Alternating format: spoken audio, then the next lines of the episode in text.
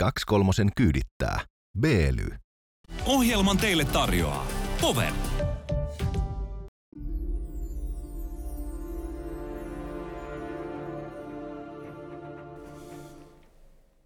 Voiko Berliinissä käydä ilman, että joku fistaa suo ja syöt vähän paskaa?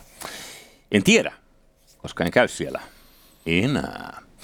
Tämä on 23 minuuttia. Mä olen Heikelä, hän on Koskelo.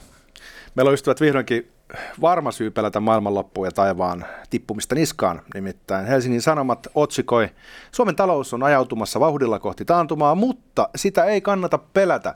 Asiantuntijat kertovat, miksi seuraava taantuma ei ole niin paha kuin edelliset. Ei, kos- ei koske Suomea. Vanha kopipaste Jyrki Kataisen ajalta. Never Stop the Madness, kohta vedetään taas. Tänään puhutaan Bilderbergistä tuosta eliitin kokoontumisajosta, jossa ei ole mitään nähtävää. Jatkakaa matkaa. Sen sijaan mulla olisi sulle vähän nähtävää, jos sulle käy. Ehdottomasti. Mm. Nyt niin velikulta nimeltä Kim Herold. Kaverini, joka ähm, räväytti somessa tuossa viime viikolla ja mä ajattelin, että äh, mun mielestä kaksi kolmosen seuraajien tulisi nähdä äh, pieni pala Kim Heroldin hulluutta. Ö, Käy ehdottomasti. Sanotaan vielä, että kuka Kim Herold on. Hän on mm. äh, laulajana toiminut Entinen malli. mallina ja nykyään eikö hän ole kuntoiluhommissa. Kyllä. Ainakin on samalla salilla joskus nähnyt ja hän varmasti ö, vetää enemmän vatsalihaksia kuin me yhteensä. Ja ei edes riitä varmaan. No Sanotaan, että saa laittaa koko elämän vatsalihakset siihen jonoon. Siis Kimihan on sadisti. Kyllä. Olen kerran ollut tuossa korona-aikaa hänen ulkotreeneissä, niin tuli äitiä ikävä. Hän on harvinainen mm, yhdistelmä, hän on sadisti ja masokisti samaan aikaan, koska yleisesti ottaa niin hyvään kondikseen ei pääse, jos ei vähän halua satuttaa itseään. Ollakseen sadisti ja masokisti samaan aikaan pitää olla myös vähän hullu. Ja mä en tiedä siis, mun täytyy sanoa, että kyllä tä- tässä jollain tavalla, jos me saadaan äänet vielä kuulumaan, niin, niin tota, näköjään, niin äh, tästä tulee esille, hän on tässä vaimonsa kanssa kävelyllä keskellä kaupunkia.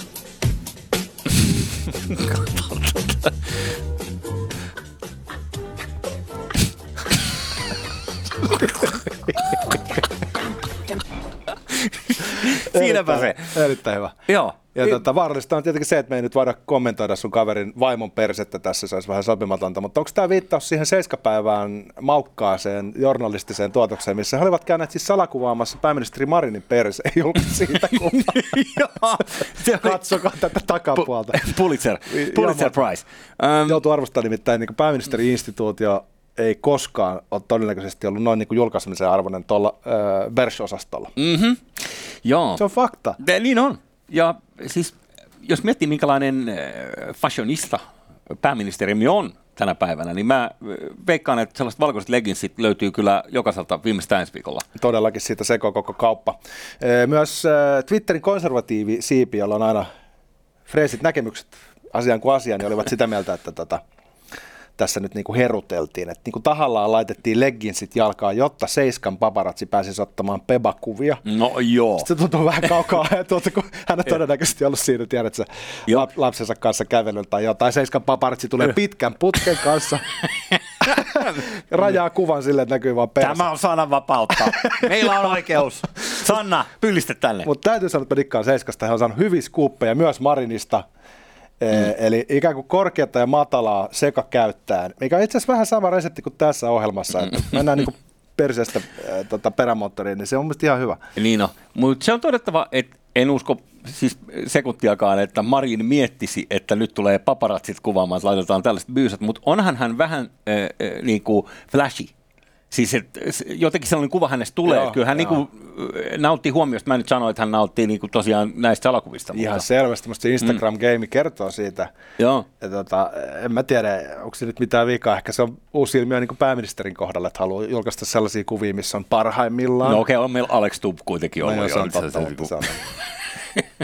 Se- kun Stubb hymyilee, niin yleisesti ottaen se karkottaa ihmisiä, ja sitten kun hän on vakava, niin sitten tulee uskottavuusongelma. Se, on se, mm. se on se kriittinen ongelma. Niin se on vielä tuohon Heroldin videoon, niin mä en, ja sun kysymykseen, mä en usko, että tämä oli inspiroitunut siitä. Tämä oli lähinnä varmaan Kimin tällaista, tällaista niin kuin ajatuksen virtaa, jossa hän vaan haluaa hehkuttaa, että kuinka, kuinka hieno vaimo on.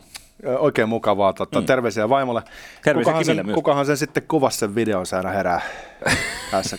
se oli Seiskan paparazzi yhteistyössä. Hei, älä ole jääräpää, vaan osallistu autoilun mm. tulevaisuuteen. Auton omistaminen on mukavaa, mutta saattaa sisältää ikäviä yllätyksiä, kuten itse kukin on saattanut todeta. Beely on huoleton vaihtoehto laskutaitoisille arvon alenemisesta, huolloista, korjaiskuluista tai mistään sen sellaisista ei tarvitse murehtia. Autoilijat kuukausi hinnalla kuin mikäkin vapaa herra. Beely tuo kaiken lisäksi auton ovellesi. Eli siinä mielessä homma on hyvin helppoa. Tuosta alta löytyy linkki, käykääpäs tsekkaamassa. Ja sitten Bilderberg. Tuo hotelli äh, Hollannissa, josta kaikki lähti vuonna 1954. Äh, silloin äh, rikkaat pamput ja valtaa näkevät kokoontuvat yhteen salaisin menoin. Ihan vaan jutskailemaan. Kyllä, ja sen jälkeen joka vuosi on kokoonnuttu nyt sitten eri puolilla. Ö, Tänä vuonna Washingtonissa ja ainakaan internetin leveä pääty ei tiedä paikkaa. Se on tähän mennessä ollut aina, aina julkinen, että missä hotellissa kulloinkin tavataan, mutta nyt oli viiva hotellin kohdalla. Onkohan se turvallisuusriski, että ei vähän liikaa niin kuin vitti kertoa, kun sitä ei koskaan tiedä, mitä tapahtuu. Ja niin. Se voi olla. Tota, siellähän on siis silmää tekeviä yhteiskunnan eri saroilta, ei kuitenkaan ihan randomisti valittuja, vaan siellä on edustettuna niin kuin miljardöörit, poliittiset päättäjät, tiedustelupalvelut. Siis paikalla on Vietnamin mattopommittaja Henry Kissinger. Saattaa olla myös nobelisti, mutta hän on vissi ollut aina paikalla. Hän on 99-vuotias. Ja tota, sellaisessa maineessa eräänlainen makkiavelli, mitä tulee Yhdysvaltojen hegemoniseen suurvaltapolitiikkaan. Mm-hmm. Sitten siellä on World Economic Forumin päämessias Klaus Schwab, salaliittoteorioiden ehtymätön sylttytehdas, Palantir-miljardööri Peter Thiel, joka valvoo sinuakin todennäköisesti tällä hetkellä, ja tiedustelupalvelu CIA eh, samassa suljetussa kokouksessa. What could go wrong? Etenkin kun mukana on myös kaksi pääministeriä, joista toinen on Suomen Sanna Marin. Ja nyt sitten, tähän liittyy paljon intohimoja tähän Bilderbergiin, johtuen siitä, että noin perinteisesti mediaa ei ole kutsuttu paikalle, eikä kokouksista hiiskuta mediaan juurikaan mitään, jotain pintapuoleista korkeintaan, että oli hyvää ruokaa. No tänä vuonna kuitenkin tilanne on erilainen, nimittäin Marinin osallistumista on kirjoiteltu aika laajaltikin. Vähemmälle huomiolle on jäänyt se, että osallistujien joukossa on myös Helsingin Sanomien vastaava päätoimittaja Kaius Niemi. Hmm. Eli kyllä se mediakin sinne pääsee, mutta media ei sitten eh, hoida median tehtävää paikan päältä. Siis, vaan on, onko toi, onko toi totta? Siis ihan vaan, että onko joo. nyt niin, että siellä on erikseen kutsuttu pressi paikalle ihan Ei. paikan päälle? Ei. Niin kuin sitä mä tarkoitin. että- Ei, heidät kutsutaan paikalle. Niin. Niin. He eivät hoida median tehtävää, eli he eivät raportoi. Niin, okei, joo, joo, Eli joo, joo, salaisuuden joo. verho säilyy paikallaan, mutta mediapamput otetaan sinne suljettuun piiriin kuulemaan salaisuuksia. Off the record. Ja tämähän on tietenkin aina kun, kun puhutaan mediasta, pitäisi olla neljäs valtio äh, mahti, Mahti, mm. siis tällainen vahtikoira poliittisille päättäjille. Kyllä. Eli siinä pitäisi olla tietynlainen palomuurin välissä, että media haukkuu ja poliitikot yrittää hoitaa hommansa ja sitä kautta demokratia toteutuu. Niin aina kun äh, media ja demokratia paiskaa kättä, niin sitten tulee sellainen epäpyhä liitto, mikä nähtiin tuossa korona-aikana, jolloin media lähinnä toitotteli näitä virallisia viestejä, jotka tuli sitten valtioinstansseista. Niin aina nousee niskakarvat pystyyn, koska siinä on eh, tietynlainen sellainen eh, vaaran paikka läsnä, mikä niin kuin avoimessa liberalisessa demokratiassa niin kuin on. Eli kun media ja poliitikot on vähän liian läheisiä. Niin olisikohan tässä nyt vähän sellaista vaaraa, jos harvat suomalaiset, jotka sinne osallistuu, sinne osallistuu ihan muutama pari hassua suomalaista, mm-hmm. niin, niin on sitten pääministeri ja merkittävimmän median päätoimittaja. Ja hekin saavat kutsun tänä vuonna, mutta tuskin enää ensi vuonna. Eli äh, sekä tässä että tässä World Economic Forumissa, joka on muuten äh, siinä mielessä eri keissi, että siellä ympäri maailmaa kutsu käy. Tämähän on, Bilderbergihän on puhtaasti valkoihosille. tai siis, mutkat suoriksi, mutta se on siis yhdysvaltalaisille ja eurooppalaisille näin perinteisesti. Okei. Eli, eli tämmöinen Pohjois-Atlantin pössis. No nyt Henry Kissinger kutsutaan joka kerta. Tota, yllätys, yllätys. Mitä luulet, että keskustellaanko Bilderbergissä Weffin Klaus Schwabin The Great Reset-idiksestä kuitenkin, vaikka hän on vaan niin vieraana? No hän on pelkästään arvailuiden varassa, koska mitään muuta emme, tai siis just tämän verran tyyliin tiedämme sisällöstä. Ää, uskon, että käydään. Ja sitten vielä se, että Ö, olin sanomassa tuohon vaan, että kun lehdet käsittelee tätä, että okei, Sanna Marin on siellä ja siellä on ollut aikaisemminkin meiltä poliitikkoja, eikö niin Bilderbergissä käymässä, niin ö, heillä on tässä ja sitten World Economic Forumissa se sama rooli, että se kutsutaan se istuin ö, vieraaksi. Mm, kyllä. ja jos Sanna Marin ja kun ehkä hän ei ole enää pääministeri vuoden kuluttua, niin saas nähdä ensi kesäkuussa, käykö kutsu. Veikkaan, että ei. Ei varmastikaan, eikä siinä mitään outoa, näinhän se menee nimenomaan, jos mietitään, että miten presidentin äh, itsenäispäivän vastaanotolle kutsutaan, niin nimenomaan kutsutaan mm. instituutiot. Jos sä satut olemaan piispa, niin sä pääset, jos et sä on, mm. niin voi voi. Kuitenkin Mutta... niin, että täällä tämä niin sanotusti vanha jarruosasto, niin heidän ei tarvitse erikseen kysyä, että, äh, kysellä, että missä on mun kutsu. Ei, kun nimenomaan niin. he ovat aina kutsuttuina. niin. Jos me katsotaan tätä oikeasti tätä kattausta, että, että, että CIA osallistuu tänne, ja sitten tällaiset äh, nimenomaan äh, amerikkalaisen imperialismin arkkitehdit, niin. siis kaikki kunnia Kissingerille, mutta tota, nämä hahmot ei ole mitään neutraaleja maailmanparantajia vaan kyllä tässä on tämmöinen niin kuin aika vahva amerikaana niin kuin intressien tasolla läsnä.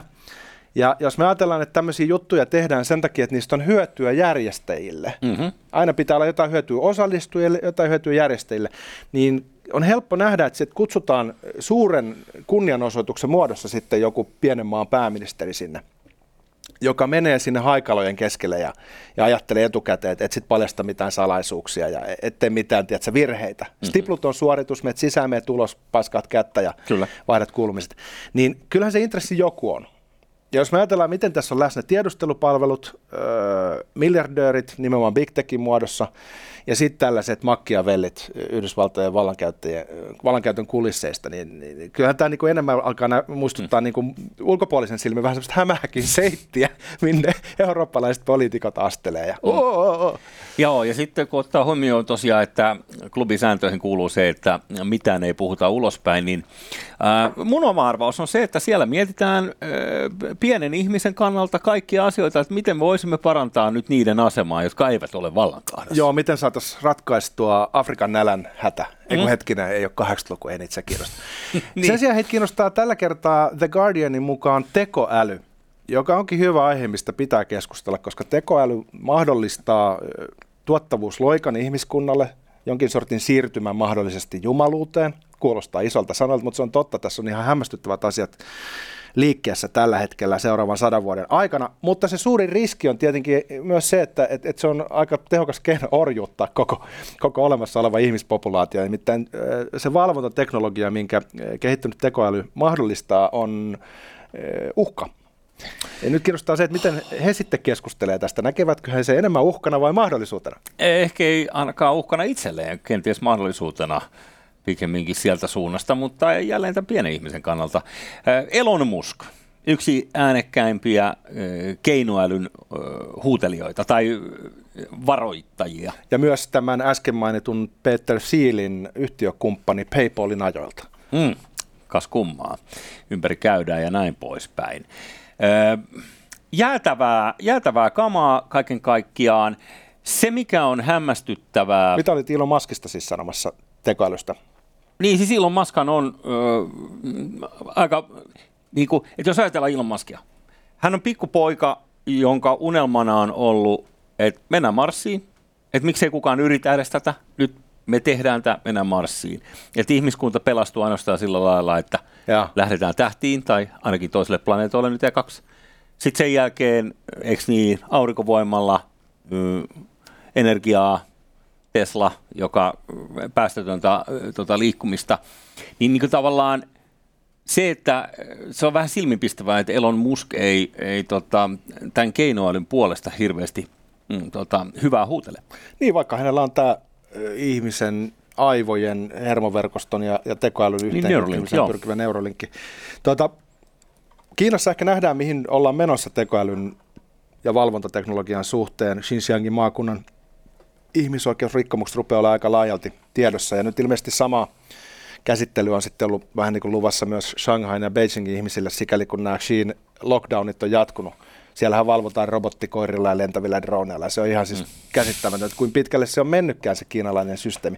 Niin sieltä tulee se teknodystopia Niin eh, totta kai olisi ihanaa, jos tämä eliitti, joka keskenään keskustelee, niin olisi hereillä myös näiden uhkien suhteen, mutta jos pitäisi arvata tällaisena kyynisenä maallikkona, niin se regulaatio sitten kirjoitetaan jälkikäteen ja silloin voi olla jo liian myöhäistä. Että missä määrin esimerkiksi eh, Peter Thielin kaltaiset äh, ison pääoman enkelit ja, ja, ja Henry Kissingerin kaltaiset valtapoliitikot, niin missä määrin he on kiinnostuneita edes siitä, että se voi lipsahtaa ojasta allikkoon ensi metreillä, jos ei meillä ole jo silloin paikoillaan esimerkiksi yksityisyyden suojan kaltaisia aika järeitä lainsäädäntöpaketteja. No niin, öö, joo. Liityn arvauksessa äskeisen puhujan perään. Kyllä niin kuin,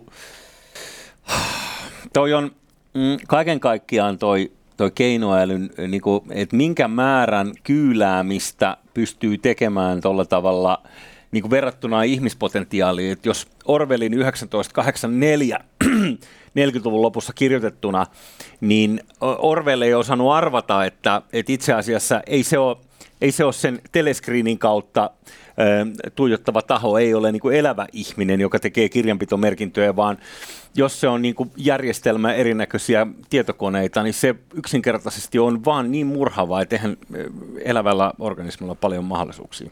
Orwell, kirjoitti siitä teleruudusta, niin hän sanoi, että, että koskaan ei tiedä, milloin siellä on paikalla ihminen kuuntelemassa. Niin. Mutta ihmiset käyttäytyy vähän niin kuin Benthamin panoptikodissa, että koko ajan luulevat olevansa valvonnan alalla ja sitten noudattavat isonveljen käskyjä. Joo. Niin ei osannut Orwell ajatella, että kyllä siellä on koko ajan joku paikalla. niin. Jokainen rasahduskin saadaan tallennettua ja prosessoitua, jos niin halutaan tekoälyn voimin. Niin kuin vanha sanota kuuluu, Orwell oli optimisti. Nyt jos sitten ajatellaan, että mm. esimerkiksi tällainen porukka, kun ihmisten toimii niin kuin kalaparven lailla, ei tarvi edes olla mitään salaliittoteoriaa tai tiedätkö, globaalia pahaa tahtoa. Riittää, että ihmiset kokoontuu ja sitten ne saavuttaa jonkun yksimielisyyden, mikä on myös ihmisryhmille hyvin tyypillistä. Että alun vellomisen jälkeen saavutetaan yhteisymmärrys, ja jos joku ei vieläkään taju, niin se potkitaan laumasta veke. Tällä tavalla toimii kalaparvi, tällä tavalla toimii homo sapiens. Niin jos nyt heillä olisi vaikka yhtenäinen näkemys vihapuheesta, että se on ehkä aikamme suurin ongelma ja ilman massiivista sensuuria emme voi varmistaa ihmisoikeuksia, niin tällä voisi olla konkreettisia seurauksia muun muassa siihen, miltä elämä näyttää Euroopassa 2030. Ee, niin, kytketään se vielä johonkin digitaaliseen pankkitiliin, niin voidaan sen jälkeen määritellä sen, kuka käy kaupassa minäkin päivänä tai ei käy kaupassa, ehkä ikinä enää.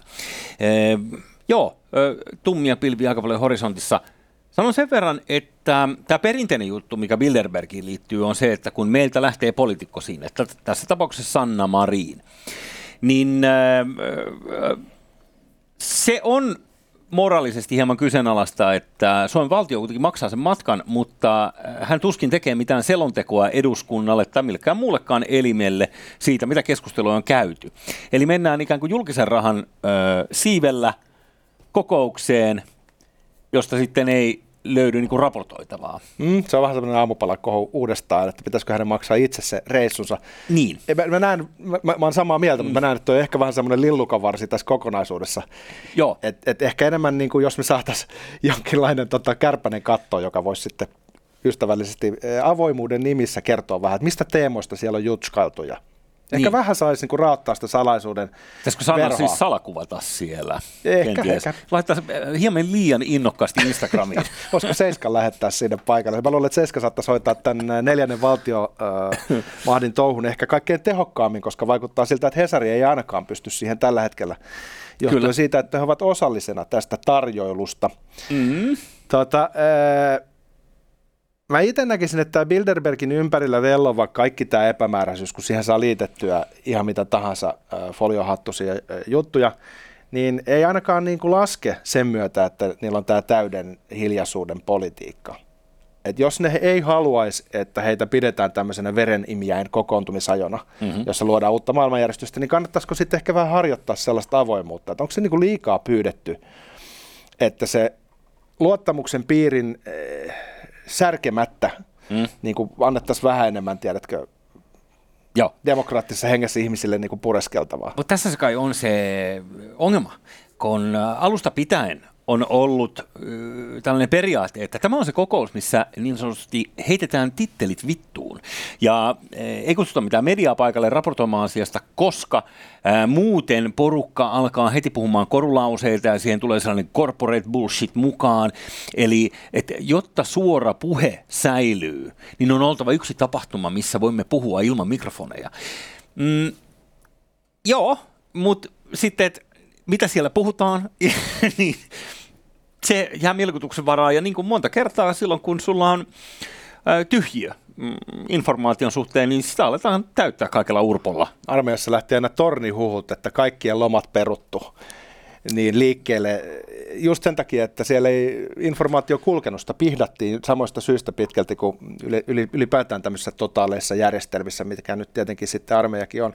Tuota, sitä jäin tuossa miettimään, että, että kun kahden vuoden tauon jälkeen kokoonnutaan, niin onkohan siellä semmoisia paineita päästä purkamaan jollain tavalla, että onko tässä patoutunut jotain näiden covid-vuosien aikana?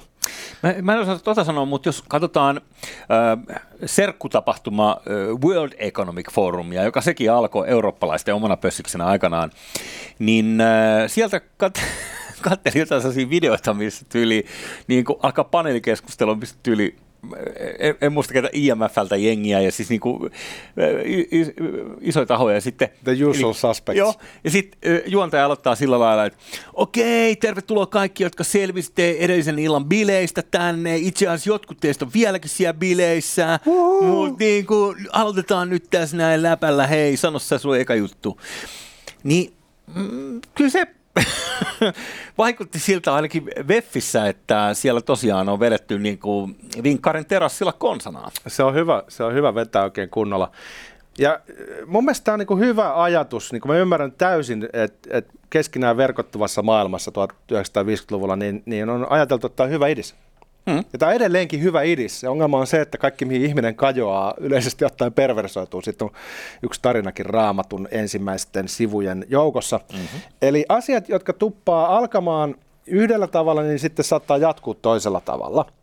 Niin mä tässäkin nyt mietin sitä, että, että tässä on niin kuin jalo hyvä idea nimenomaan purkaa sellaisia älyllisiä muureja erilaisten porukoiden välillä, luoda jotain sellaista, mikä voisi tuottaa lisäarvoa mm-hmm. koko maailmalle. Mm-hmm. Mutta mä haluaisin kuitenkin sulta, Jussi, nyt kysyä, että mitä helvettiä toi tiedustelupalvelu CIA tuolla tekee? Eikö se on paikalla? Se on ainoa, joka raportoi johonkin, todennäköisesti sisäisesti. Öö. Onkohan se 70-luvulla ollut KGP vai niin kuin, minkä takia tällaiset liberaalijärjestyksen vastaiset pakolliset hitot, joiden kuuluukin muhia siinä järjestelmässä ja olla tiukassa liassa, niin. minkä takia heidät nostetaan tälle tasolle, että, että CIA-johtaja on sitten siellä. Mä en ihan taju tätä. No siis... Mä vähän ihmettelen.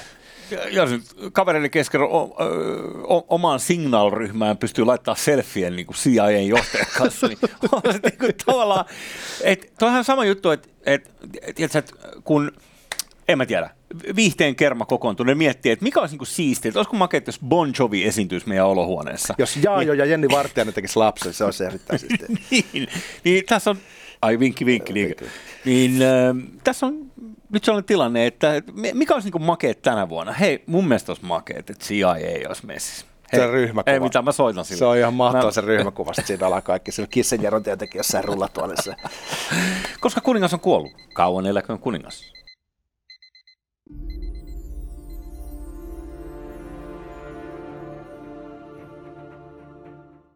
Kaksi kolmosen kyydittää. Beely.